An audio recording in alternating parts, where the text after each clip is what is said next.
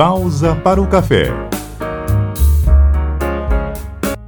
E no Pausa para o Café de hoje, eu estou com a Gianine Miranda, que é psicóloga e psicanalista, e vai falar um pouco para gente sobre esse isolamento social e qual é a importância do convívio social para a mentalidade né, das pessoas, para a saúde mental.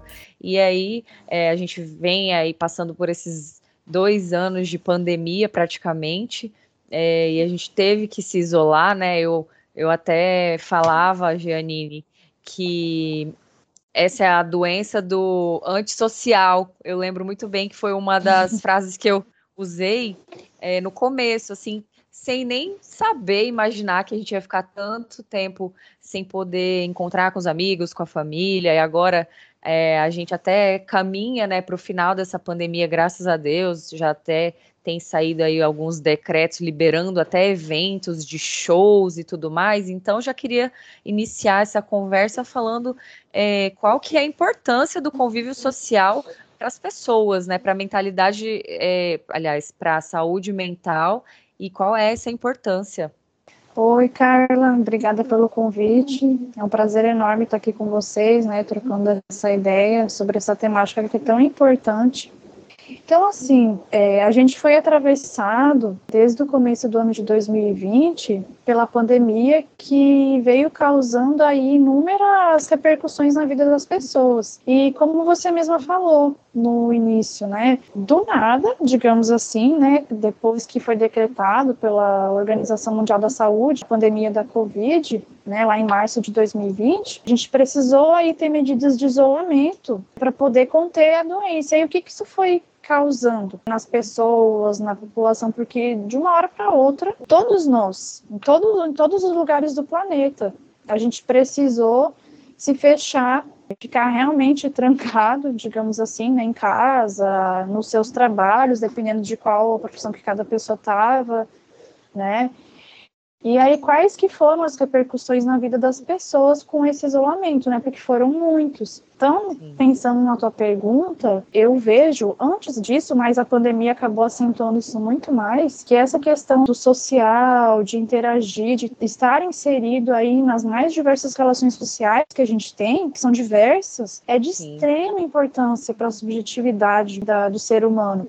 Se relacionar faz parte. Então, convívio, estar ali no trabalho, amigos, família, relacionamento, né? Ou no, na religião, se a pessoa tem e vai a algum lugar, algum templo, enfim. Então, tudo isso, né? É ir a esses lugares, é, fazer uma atividade física que também é, né? Ter aí uma, um, é uma vida social, é um âmbito social. Estar num, na praça, numa academia, num box, no crossfit, por exemplo, tudo isso faz muita diferença, né? Agrega, porque estar em sociedade, conviver com pessoas, é, pesquisas apontam que só nos trazem ganhos. Tanto que a pandemia ela só veio trazer dados para gente que, que nos mostram que, que isso é fato. É, é, eu estava lendo esses dias, inclusive, uma reportagem mesmo na internet sobre as regulamentações e tudo que aconteceu né, no ano passado. E aí, pensando no, no eu vi,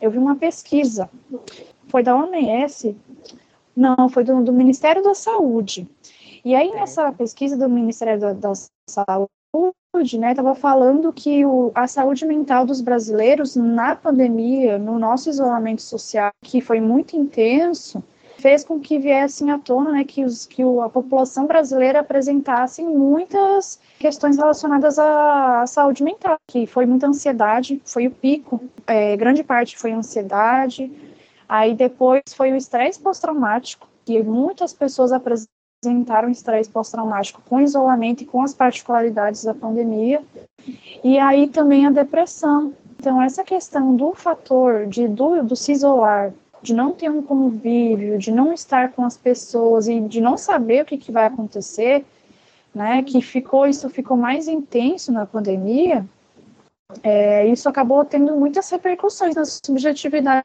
das pessoas. Então, estar em, em sociedade, convivendo, né, fazendo as atividades cotidianas, sejam elas quais forem, tendo a sua rotina, vendo pessoas, é extremamente importante. Sim. Eu pauto muito isso. É, eu percebo que a, nesse momento, nesse tempo de pandemia, o que aumentou foi o nosso convívio em redes sociais. Isso realmente aumentou, mas assim, isso pode ser considerado um convívio social? Pois é, essa é a grande questão. Eu fico me perguntando muito sobre isso. Porque, assim, eu vou fazer um paralelo, né? Não sei se cabe para o teu questionamento, mas é muito interessante. Porque eu estou fazendo uma pesquisa sobre psicoterapia online, né? E aí eu estou procurando entender é, as qualidades da, da psicoterapia online e se elas vão se assemelhar, por exemplo, a uma presencial, que tem muito a ver com a pergunta que você está fazendo, né?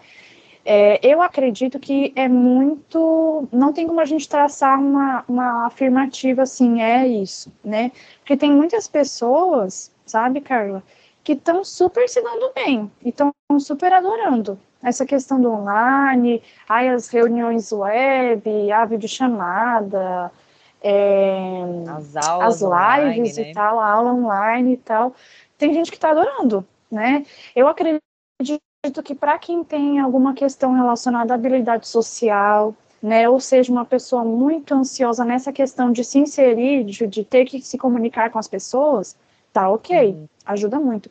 Mas para as pessoas mais comunicativas, que demandam aí que, que a particularidade dela, delas, dessas pessoas, está muito mais atrelada a um convívio presencial, precisar ver, precisar tocar, ter um abraço. Aí realmente é muito mais produtivo essa, esse encontro presencial mesmo. Então, assim, eu vejo que é muito relativo. É até uma, uma coisa assim que a gente tem na questão da profissão da psicologia. Não sei como é que é nas outras, mas a gente fala que tudo depende. Eu acredito que isso cabe muito para essa tua pergunta também, porque vai depender muito dessa de como a pessoa vai estar tá lidando com isso, entende? Se ela gosta mais online, se ela se identificou, ou se ela vai mais presencial. Mas, mas assim, mesmo que ela vá para online, né, que trabalhe home office, faça suas atividades online, e a outra pessoa faça suas atividades presencial, o importante é pensar nisso, não deixar de socializar em uma das duas formas. Mas, particularmente, pensando, a, a Giannine aqui, né, pessoa mesmo, eu parto da ideia que o presencial acaba sendo muito mais interessante para o convívio social do que o online. O online ele nos traz uma praticidade, é, ele é muito mais viável para essa, essa agilidade que a gente precisa ter com as coisas, né? Ah, tem uma reunião, tem que resolver tal coisa, tá, resolve ali na hora no celular, no notebook, tablet, enfim. Mas eu acredito que o presencial acaba sendo mais viável, e aí já é uma, uma opinião particular minha mesmo. É, também, assim, a gente está falando num contexto geral, mas, por exemplo, uhum. para um adolescente, para uma criança, o convívio social, a brincadeira, o contato é extremamente importante para o é. crescimento, é. a evolução, a educação, enfim. Não, exatamente, Carla. Tem muito a ver né, é, é, extremamente importante. As crianças, como elas, elas têm toda uma questão relacionada ao desenvolvimento psicomotor, precisa ter essa troca, o toque, né, pegar no brinquedinho, jogar, passar para outra.